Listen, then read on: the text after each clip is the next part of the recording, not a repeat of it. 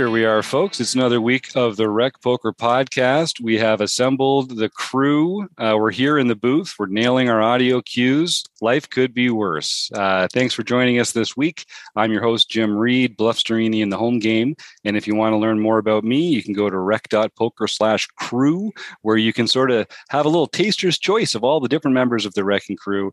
It's a great group. Some of them are here tonight. Crew, why don't you introduce yourself and uh, let Rec Poker Nation know where they can find you? Well, I'm Chris Jones. You can find me on 5B5 on Twitter and 5x5 on PokerStars. And I'm Keith Brandt, and I'm Monkey System everywhere. Uh, I'm Kim Kilroy. I am PetBet, PetBet33 in most places, Fergie56 on our home games. I'm Rob Washam, and I'm Radman50 just about everywhere. Thanks, gang. I've got the best job in the world, so I just get to show up every week and talk poker with this panel of wizards. Um, I also want to thank website AMP and the Running Aces Hotel, Racetrack, and Casino that make this possible through their support every week. So thanks, team. Um, so it's Monday night. Uh, it's after the chats edition record of the podcast, and we are playing in the nightly home game. We're stealing each other's play money chips and uh, trying to win that old bronze pin up there. Uh, it looks good. You can see it on hats. Oh, actually, I guess uh, Keith, you're the only one rocking the uh, pins right now. Looking sharp though. I like that. Um, and we're going to pull a post from the Rec Poker forums, just like we do every week. Uh, and uh, we always invite our premium members to come and join us here on the show. Uh, if there's ever a, a, a, member that's made a post in the forums that they want to talk about with the panel, they've got an open invitation. We record most Monday nights. Uh, this week, we've got John Crowell joining us. Uh, he's going to be mostly focusing on the home games. This is the last day of the month that we're recording this, and he's been killing it in the leaderboard. So I'm going to take his post here, which is about range betting, value betting, pot odds, and equity denial. And uh, John, you can just uh, let me know if I'm missing anything or if we want a little more follow up information. You just keep on stealing all those chips in the home game. Job number one. So uh, John's got a great attitude. You can tell he's got a learner's mindset. So he opens his post right off the bat, just saying, Not sure I know enough to even ask the right questions here, but here it goes. And John, I think this is an area where this kind of terminology can be confusing for people, or maybe it's kind of esoteric in how it gets applied. And um, I thought it was just a great chance for us to go over some of these concepts. So I'm just going to uh, walk through the post a little bit here, and then group. Let's just talk about the uh, expressions as they come up. So range betting is the first one that comes up here. Um, and John, you say I'm talking about the idea of setting frequencies of ac- uh, frequency of actions and sizes of bets based on your opponent's range versus your own range, uh, not the idea of betting my full range as the term is sometimes used. I understand one of the main purposes of this is to balance my range and make, make me less exploitable. So yes, you're kind of talking about two two kinds of range betting. Range betting, I think, as we typically think about it, is going to be bets that we make with our entire range, or um, some people sometimes use it to mean a segment of the range. Rob, what's your take on that? Well, I think uh, typically what we're doing is we're taking um, we have a range, our opponent has a range. Now, when we talk about betting, we're talking typically the flop, right? We're, we're talking about a flop situation, and it all depends if you're in position, out of position, blah, blah, blah. But you're taking your hand versus their range to determine which hands within your range you want to c bet. So there's certain hands in your range that you're going to c bet at a higher frequency than others. But overall, your frequency is going to be X for that range or, you know, for whatever position you're in. That's the way I kind of look at it. And look, sorry. Yeah, no, please go ahead, Kim. No, I was going to say that I look at it similar to the way Rob looks at it, but I look at it as much more flop dependent as to what yeah. we're going to do with our range. So our range would bet totally differently. Say we're the initial raiser uh, from middle position and we get called by the big blind. And the flop comes uh, with an ace and two undercards. We're going to pretty well bet all of our range. If we raise with pocket deuces, if we raise with seven, eight suited, we're just going to bet here on this ace high dry flop. So that's sort of a range bet type of board. So our range bet comes in into effect depending on what the flop is. If we have a flop that is six, seven, eight, two spades, then we're not going to be betting nearly as much of our range. We might only bet 50 or 60% of our range now instead of uh, virtually 100% of our range. Yeah. So one thing you said the same thing. You said the same thing I did. That's exactly what I what I meant in what I said. Right. It's based on it's based on the flop, and then the two cards that you have. Uh, which portion of your range you're going to bet at what frequency?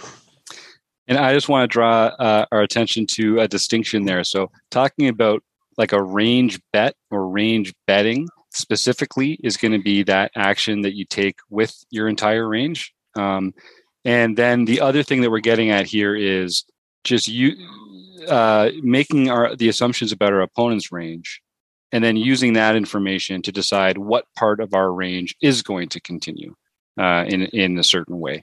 And so, actual range betting, and correct me if I'm wrong, gang, um, is not doesn't happen that often.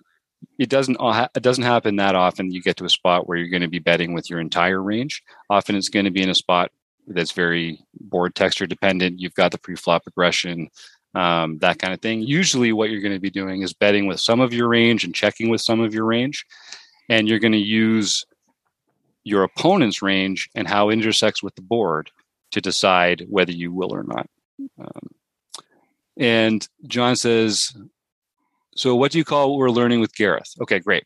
So, John's referring to the uh, Gareth James study groups that we're doing through the MTT Poker Academy on Saturdays. And um, what we're doing with Gareth, so he's, uh, we're, let, let's use the flop as an example. So, he's broken down the flop into various different textures. And then he's broken the kind of hands that we can have into different kinds of hands that we can have um, as well and basically we're we're looking at certain flop textures. We're going to c bet at a very high frequency and certain other flop textures we're going to c bet at a lower frequency. So uh, flop ace king 2 we're going to c bet at a higher frequency than a flop 976 uh, all the same suit or let's say two uh, two tone. Um, so our and the bet size also changes, and the bet size will also change. Yes, great yes. point, Rob. Great point. Um, so our betting range is is going to depend on the flop and our position and all this. But to keep it simple, we're going to have different betting ranges on different flops, um, which means we're going to have different checking ranges on different flops and hands that we might choose to c bet on an ace king 2 board uh, we might choose to check behind on the 987 board or the whichever example i used there. Um, so what we're learning with gareth is basically okay i see what you're saying. It's how, how our entire range should be expressed. Um, not all of it's going to be through betting some of it's going to be betting and some of it's going to be checking, but we're looking at the entire range. Okay, so it's it so the it's basically um, it's not range betting so much as just our range analysis. We're looking at our entire range, not just our betting range, and we're seeing which combos show up in the uh, in each in each one there. And it's mostly just accounting for every combo in your hand. If you want to think about it like that, like you start pre-flop and you have this wide range of hands and then you fold some of them and you continue with some of them. And all those hands that you continue with have to go somewhere by the end of the hand. Um, they're you're either going to fold them or you're going to get them to showdown or, or someone else is going to fold or something like that. And we as recreational players we get caught just thinking about what are we going to do with these two cards in front of us or maybe even cards that might be like this um, or other cards that we wish we had in this moment but we don't really think about what are we going to do with those other little parts of our range that aren't sexy or fun but nevertheless got here anyway. Um, but we need to like know what we're going to do with them. And that's what we're doing with gareth james and the mtt poker academy is saying what do we do with our entire range? Now does the use of yeah. does the sorry does the use of this term also factor in exploitative play like how we're going to change it if our opponent uh, say he's on the button instead of the big blind if he's a calling station or if he's over folding does the use of this term apply there or do we go to different terminology now? The the term range betting? Yeah. Yeah, I, I, I mean, again, just me personally, I, I only use the term range bet when I'm referring to spots where I'm just betting with every combo in my hand, every in my range. Um, so anytime mm-hmm. that that's that that applied, that's when I would use it. So, um, but the concept of visualizing the entire range, I think we would do that in every spot. Yeah. I don't know if that answers your question, Keith. Um, or yeah, like if like if villains overfolding, you know, we could range bet with our ah any flop. Yes, I see. I see. So if we if we had a note on this player that says, you know, they if we just had a note that, for instance, every time someone bets six big blinds, they fold, and we knew that every time we bet six big blinds, they would fold, then we could just bet six blinds with our entire range, for instance, and yeah. like that would be a good one. Or yeah, any spot where you can say that they. Although I guess we wouldn't want to do that with our nutted hands. In that case, interestingly. Right. Okay. True. But but yeah. yeah, basically, basically it just doesn't come up that often that you make a usually they're just good bluffing spots where you're betting 100% of your range there and i i you know i i don't think i've ever heard it referred to as range betting. I think you use your range to determine when you're going to c bet. So uh, it's it's not really called range betting it's called c betting.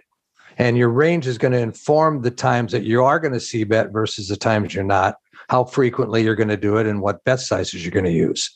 Um, to Keith's point, you want to be exploited, exploitative when you have a person that overfolds.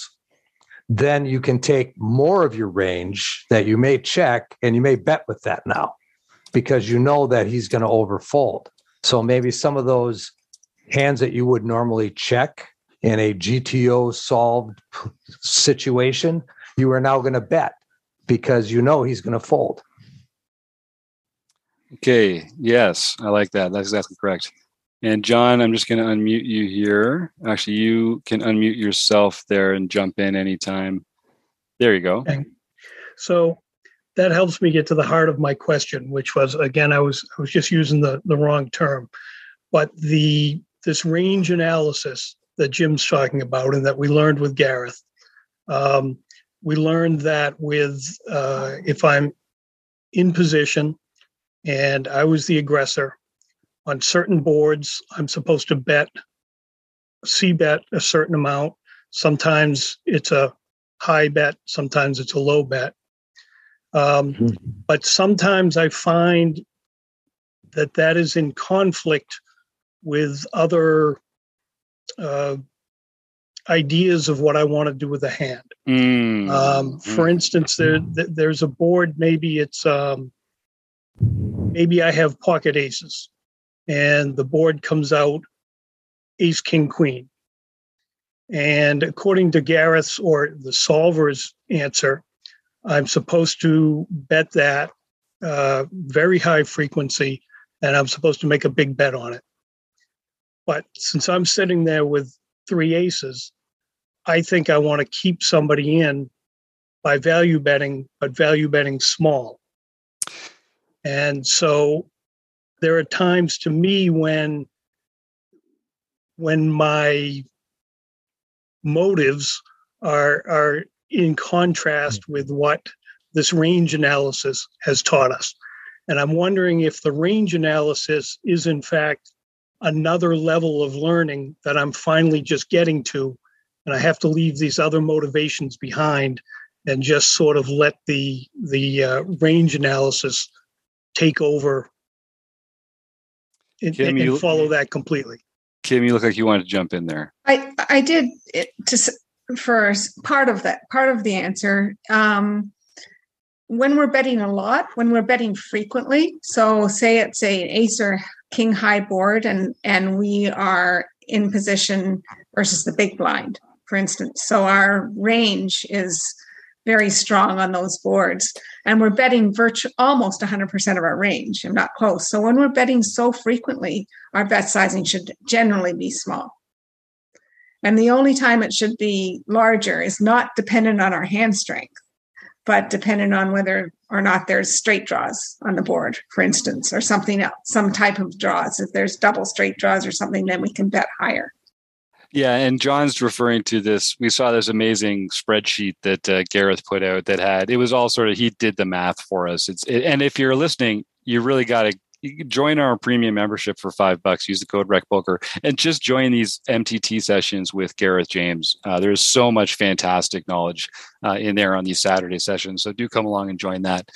Um, and yeah, so uh, yeah, and he goes into some detail about the sizes you should use on various board textures. Uh, but John, I think the one thing I wanted to address in your question there you, you this is the question of poker. This is we almost we kind of talked about this in the last episode where chris was playing a hand in the venom and we said sort of like so how how balanced do you even want to be here? Like how much do you care about playing your entire range versus playing this one hand this time? Because uh, that's you just na- hit the nail on the head john. So um I, I i have a thought yeah. on that too. Yeah please please and i think it's it's um so to, to kind of get back to your question about whether this is like that the the next level of poker learning or thinking or, or something like that it may be and it really really depends on who you're playing against right? Um, if you're playing against players who you know that you can bet big when you've got it and small when you don't and they're not going to notice the difference. If you can um, you know take them you know to the when you have your when you hit your set of aces and you can just just bet huge and they're just going to keep calling you because they don't quite recognize the fact that you're betting big when you've got value and you're betting small when you bluff um, you're in you're in a great game and you can just do that all the time right but the moment that somebody starts to pick up on that is the moment we have to start incorporating some of these tools and some of these ideas. Uh, the moment that somebody says, aha, I get it. You're betting big when you have it. You're betting small when you don't. Now you're in a in a precarious situation. And what you're doing by betting small with those aces in that um, situation is you're protecting the times when you opened uh, with nine, 10 of hearts or, you know, this seven, eight of hearts or something. And you're still betting that board now they have to respect the fact that you can still have aces and you're going to get a lot more you're protecting your bluffs basically is what you're doing when you when you incorporate this kind of level of of approach to um, how you're uh, you know taking on a hand and that is really important if you have opponents who will sort of be able to pick up on that does that make sense yeah and, and, and i think i understood it that way it's it's just uh, it's helpful to hear you say that I want to employ that tool when my opponents can pick up on my unbalanced play, and I don't necessarily have to employ that tool when I can exploit the opponent. Yeah. Yep. Well said. Well said. And I think, and and this really is we and we talk about GTO or balanced play as being unexploitable, and it's where we should start when we build our strategies.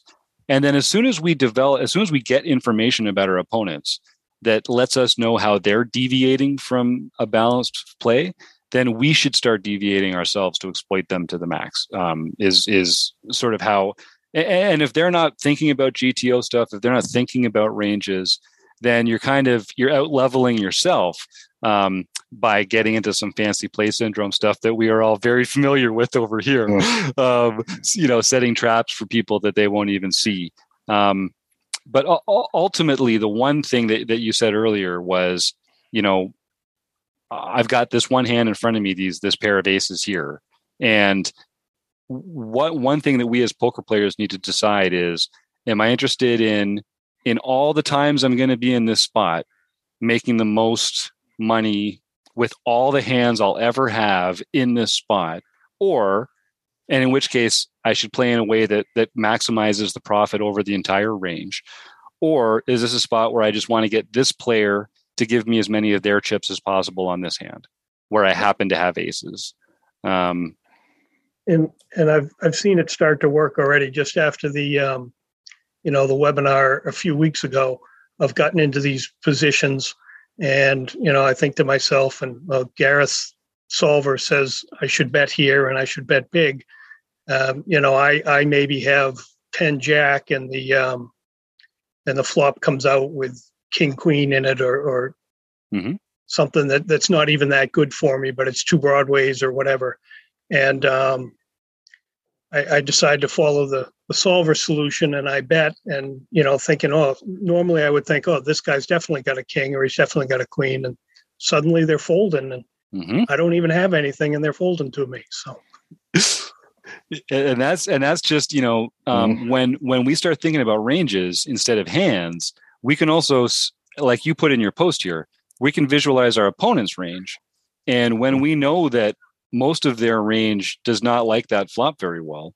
Um, it does give you that kind of confidence to go and make those make those bluff bets and take it away, and it just feels like a uh, it's a it's, it's a better investment um, when when you can nothing, visualize that entire. Range. There's nothing better than raising pre-flop with pocket fives getting a flop of ace queen three and then c betting and having everybody fold. Yep. Well we have a backdoor straight draw. Yeah, that's right. Well i i remember i think doing it with seven nine when an ace and a queen came out on the board. Yeah and it was exactly that. And, and yep. i got the fold. Right. i never would have done that a month ago yeah, Chris Chris points quads. out backdoor quads. Yeah, that's right. uh, yeah, and John, that's just it, right? Because the cards that you have in your hand, they're private information. Um, but your opponent's making assumptions about your range, whether he, whether you know it or not. They are whether they even know it or not. They are. Um, and so you can represent those parts of your range that you don't have in your hand right now and that's where it gets extremely valuable to, to start thinking about ranges. And and i think it is kind of a next level of um, for me in my own poker learning when i started thinking about ranges and how empty they really were um, that really helped me as a bluffer uh, gain the courage to pull the trigger on a lot of those post flop spots um, and, and, but it's really tied it's almost foolish to talk about ranges without also talking about board textures because it, mm-hmm. it, different board textures yeah. intersect really differently with different ranges and so you can almost unless you're talking pre-flop it really has to be tied to a specific board texture um, and then there's an art to that too and and a science unfortunately but uh, it does it does take and those gareth james uh, spreadsheets and the way to think about it is breaking it down to those different kinds of flops and different kinds of textures. And we've done this in our own rec poker studies. Chris jones has put these um, dynamic versus uh, static board textures and that kind of stuff. We've done seminars on that so um, so rob um, you did make a couple of attempts thank you to answer my question in the forum. Um, yes. but can you talk a little bit more about equity denial? Yeah it's uh it's kind of an interesting subject because um, what you're what you're trying to do with equity now, say you have that hand like seven eight, and you happen to hit a flop that has um, a seven as the top card. So now you've got seven eight, which isn't much. You've got top pair with a horrible kicker, and you could have a couple people sitting there with overcards. You know, they could have king queen, queen jack, ace king, whatever now they have a lot of equity in that hand because any card over an eight could be a trouble for you, right? So that's when you you are going to bet certain sizes on certain flop textures to get those types of hands to fold because now you're denying them the equity um, that they actually have in the hand. So the right that's odds. just a yeah, the yeah, right yeah, exactly. Yeah, you're, you're pricing them out of the hand. Right. So yeah. if they do make the call, they're making a mistake, which is that, and that goes along with the flush draw, for instance. If you bet big enough so that they are making a mistake by calling with a flush draw, then you're they're making a mistake. They might get there and and you know they might get there and take the pot anyway, but the fact that you didn't give them the proper pot odds to call is denying them the equity that they have in the hand. So if you make a small a bet that's too small, then you are not denying them equity and you're making the mistake because now they have the right equity to call. But there are times when I have a made hand and they have a flush draw. And you have to deny their equity. I don't want to deny them their equi- equity. No, you do, but you can't you make do, yes. bet too small. Like if you make it too small a bet, so that's when you have to uh, sort of like study the odds, the odds well, of I, them hitting right. flush draw. I, I do understand that, but if I have a better hand, don't I want to keep them in the hand for value? Yes. So you have to bet enough so that they're making the mistake by calling. Yeah, you don't want so you don't want them to be able to um, you want to make the yeah you want to give them opportunities to make mistakes. That's that's the right. best way to think about that. Okay yeah, but then it then it comes back to them. They either make the mistake or they don't. Right. But i don't entice them by betting smaller to keep them in the hand. Chris did you have something on that? Yeah no i mean i think um, one of the things that goes in line with the, the idea of equity denial is the idea of fold equity. And that we they, they kind of go hand in hand. They're they're sort of related terms. And the the idea is that part of the reason you know sometimes we i think we have to ask ourselves often why we're betting. I mean that should be a question we're ask like asking ourselves consistently when we make a bet. You know i am making a bet for equity denial slash value. I am making a bet uh, as a bluff and i am targeting this kind of hand with this bluff you know this kind of better hand to fold. And what we're doing there is we're we're helping ourselves understand why we're betting. Um and so that because to me the one of the reasons when we have seven eight right and it's a seven high flop but there's two clubs on it we probably you know probably have the best hand. If it's a seven four deuce flop with two clubs we probably have the best hand. And uh, if somebody has two clubs in their hand, there's nothing better than them folding. Like I right. Uh, like the uh, like yes, it's great if they call and no clubs hit and you know that's great. but but they probably have cards that are going to be above ours, you know, in that those club holdings. They can hit those too. Um, if they've got Jack ten of clubs, they have a lot of equity. Um, it, uh, let's take our, you know, this is not a great hand to begin with. This is awesome. If they fold, that's that's just wonderful. That's right. So it's for protection as well. Right, right. So when you have a overcard, say an overpair to the to the board. So instead of top pair, you have now have an overpair. Say you have pocket aces or pocket kings, and it comes seven high with two clubs, and you don't have a club in your hand. Now you can bet, but you don't may not need to bet as big as you might want to bet when you just have when you've just hit the seven and now you're betting for protection and for equity denial. Although here we're already now we're already talking about having different sizes for different parts of our range, though. So we're mm-hmm. already kind of getting away from that standardized uh, approach, which is which is fine because we're we're well. Often there are to. two different bet sizes. Yeah. Also true, in, yeah. in when the solvers will often come with a bunch of different bet sizes that you should use. That's right? That's really the heart of my question right there. Aha. Are are those times is that what's going to make me decide if if the solver says bet 96% of the time and check 4% of the time or whatever I'm, I'm reversing round it to 100 here I'd round it to 100, yeah. yeah. But the bet um, size is what you're what you're getting at, and the bet size really has to do with the um, flop texture. Is mm-hmm. going to inform what the bet size should be, and as part of that, um, the solver is already built in that this the reasons why you're betting the different sizes is either to leverage the advantage you have knowing your own cards or realizing your own equity or preventing your opponent's equity realization. So those are the, the two things that you're trying to do. And the solvers this, the solver's suggestions as what the bet sizes should be are based on those concepts. Okay. In a lot of uh, a lot of the situations, you're going to have a choice that's roughly 50-50 between two bet sizes, okay. and now you're thinking about exploitative play. Mm-hmm if uh, if you've got the hand and uh, he likes to call with with something worse, and, and he'll call when you price him out of his draw, then you make the big bet size. If uh, he's way if he's aggressive, he's going to check raise you a lot, or or something when when he's got something he could check raise you with, maybe. Um, then you'd go with the smaller sizes. So it depends on this is when you see those uh, um, two different those mixed strategies and they're roughly even and like two thirds, one third, or closer than that. Um, now you're thinking about about uh, exploitative play. Those are your exploitative opportunities.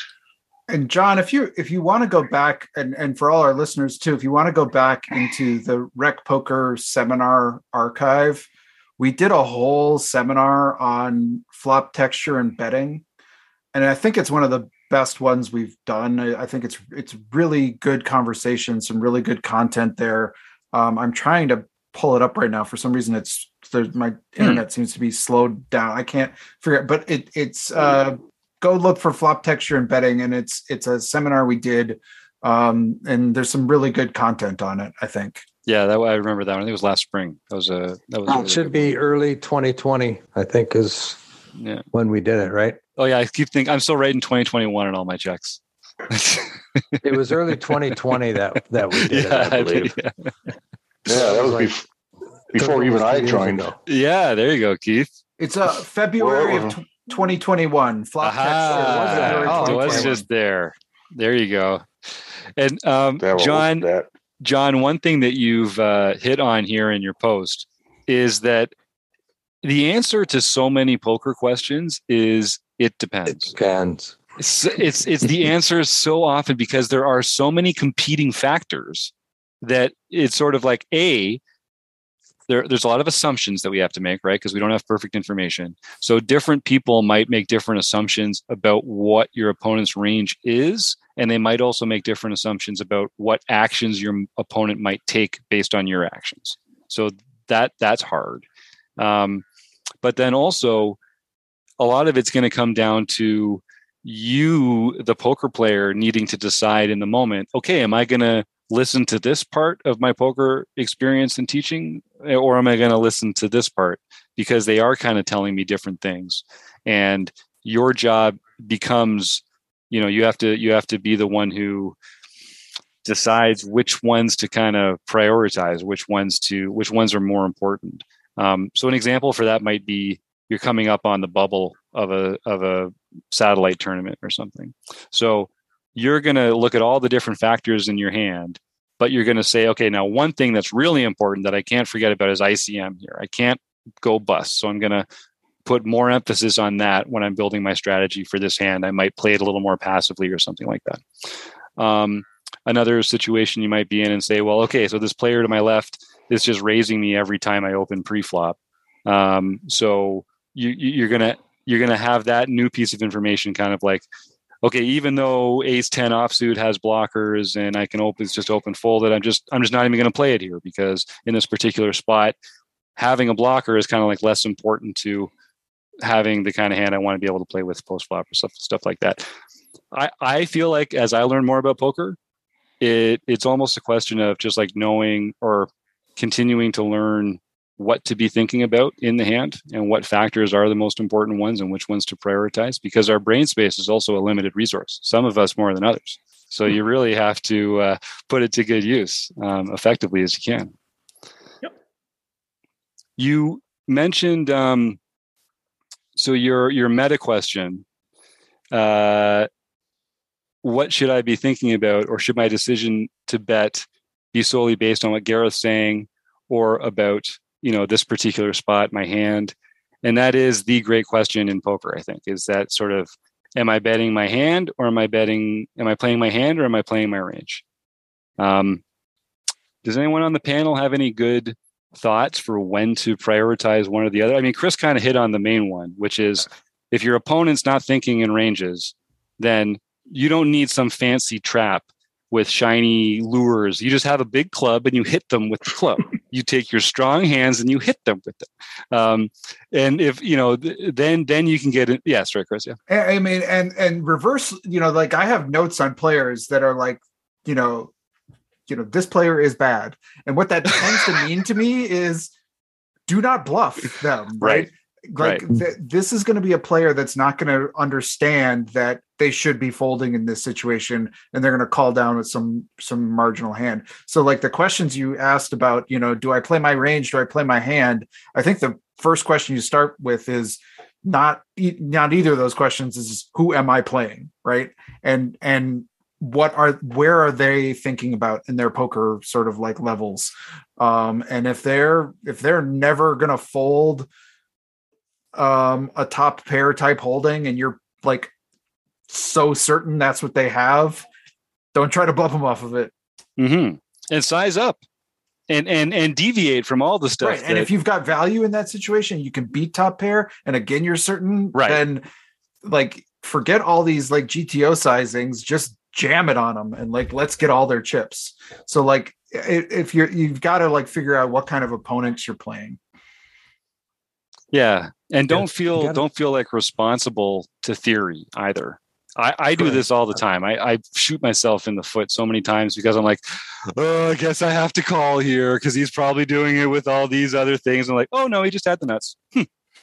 Oh, I guess I didn't. they actually always have it. Yeah. Sometimes always they have it. just have it. Sometimes they have it. Yeah. That's, I've been calling eye. down a lot lately to buy poker, Yeah. and and they haven't had it. So Right.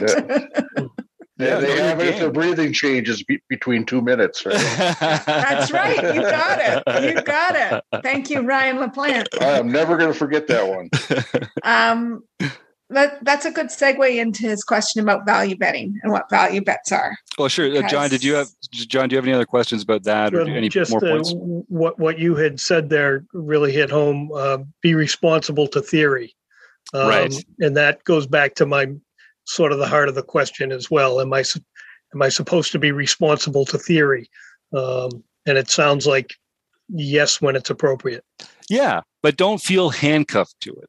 Right, that's the real key there, I think. And and just listen to Oh, your, yeah. you know, the more player you, the more poker you play, the the you can just listen to your insights more when it comes to that. Kind Most of the money we make in poker is not from sticking to theory; it's from exploiting our opponents. Yeah, I Yeah, think Rob? GTO is just the base that Mm. gives you the base strategy that you could use for every situation, and then you you deviate from that based on your opponent's tendencies.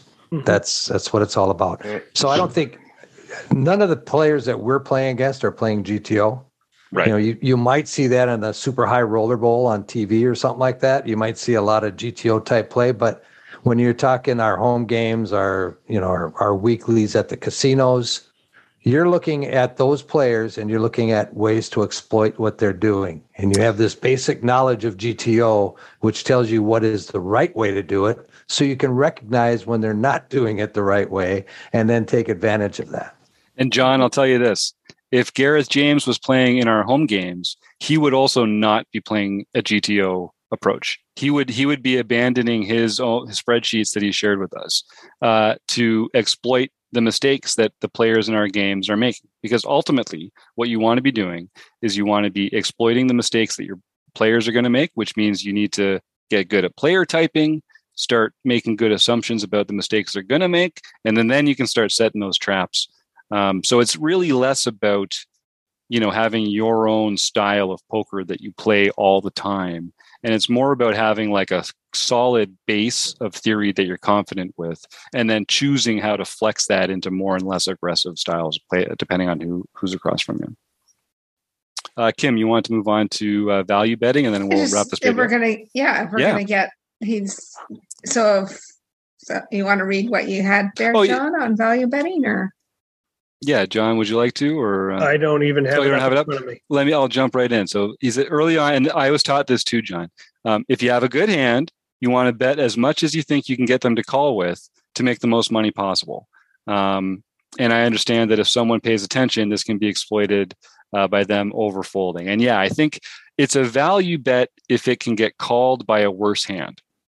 That's what that's what i always think of a value bet as. If if if you make a value if you make a bet so big that it's only going to get called by better hands than yours, um, it's no longer a value bet. Um, it's now it's it's effectively a bluff. And and I learned this phrasing on the Thinking Poker podcast about three thousand years ago.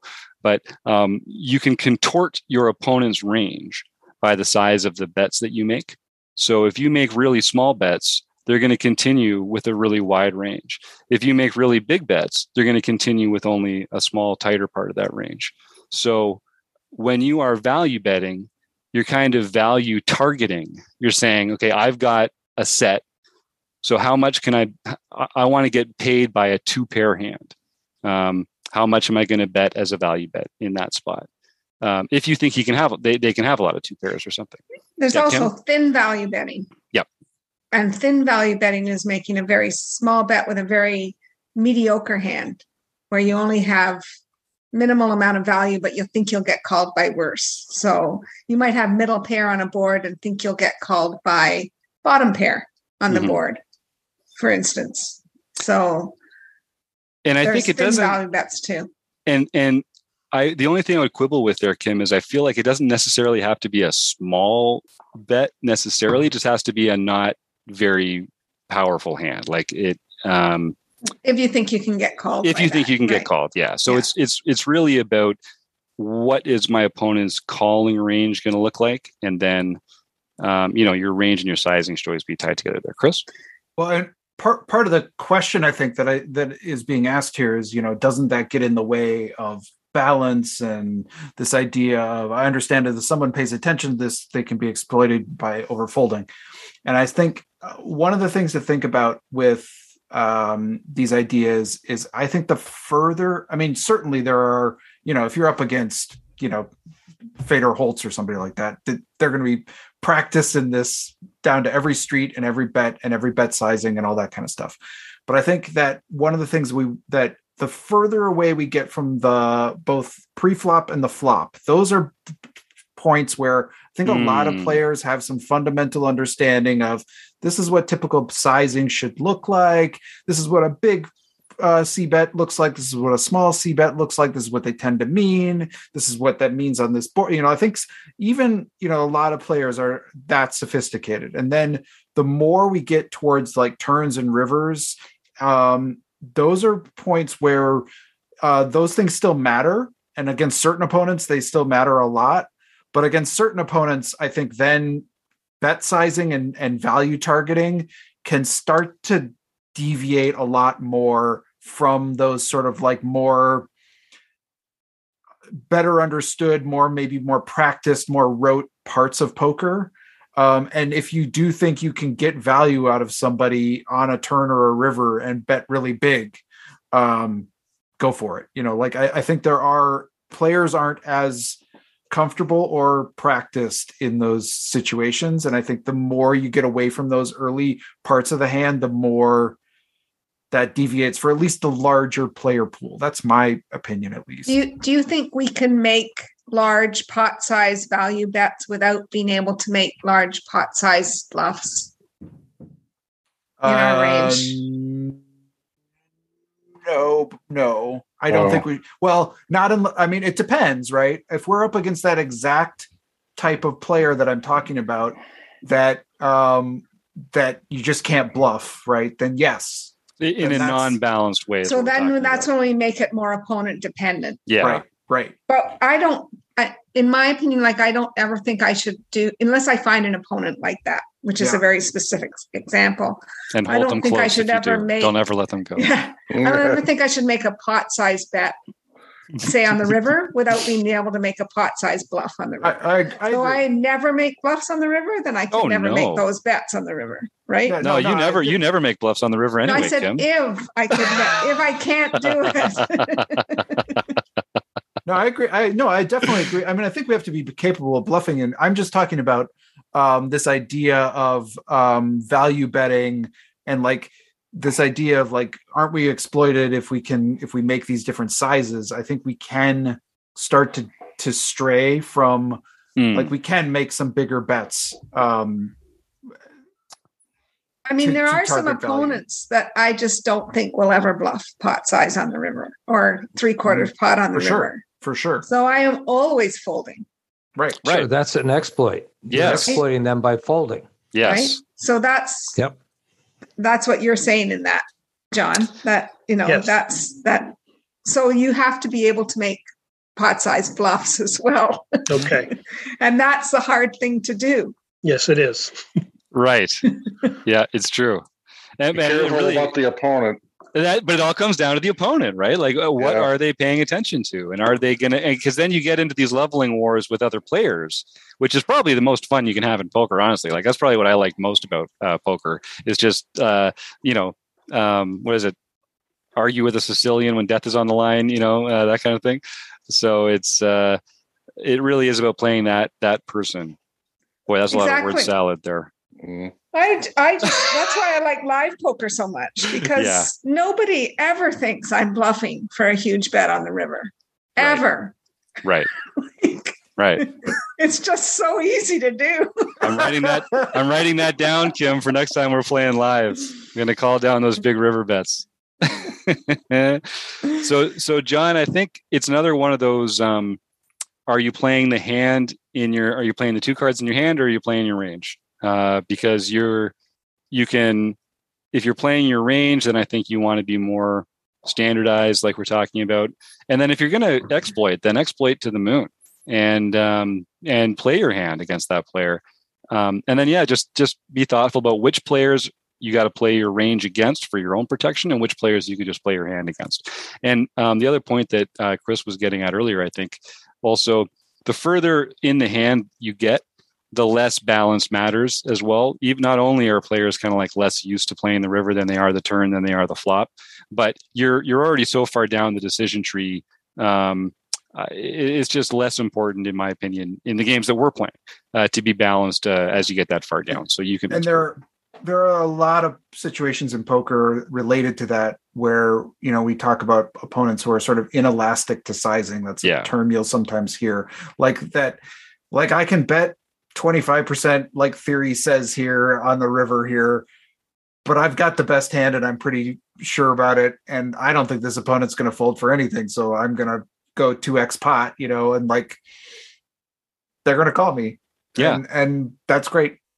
And, and, and if i was chris's backer and he told me that he bet 25% pot with the nuts because the solver told him to in a spot where he could have gotten called with, for a two pot uh, uh, two sides the pot bet, then I would be furious at him for playing GTO in that way because he had a chance to make a better decision for for his poker game, which was to exploit that player.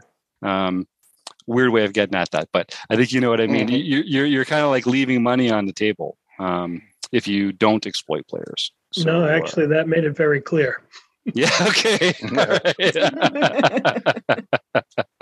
so when you're so when you're your own backer, be furious at yourself when you think That's about it. it afterwards. Yes, because we are all our own backers, and even as recreational players, you know, we might not have a bankroll. Maybe we've got a budget instead, but that's you know that money comes from somewhere, and and part of being uh you know a serious um player, the the only way we get to keep track is with money or with chips at least. So uh, winning the most when you can win and losing the least when you can lose, that makes a big difference because everyone wins with aces and everyone loses with two seven. So if you can lose less, you win with aces. Uh, sometimes I was going to say, good point. Does speak for yourself. yeah. yeah, that's true. Um, but yeah, basically, you make money in poker by not doing things reciprocally with everybody else. So if you can win bigger pots than they do and lose smaller pots than they do, um, that's already going to make a big difference towards uh, your bottom line. I knew we were going to find some fun rabbit holes on this one, gang. Mm. Uh, John, was there anything else on that subject while we've got you here that we could talk about a little further? Um, yeah, I really like the that range. Yeah. No, I think that uh, sums it up for me. Beautiful. Well, thanks for uh, sharing your thoughts.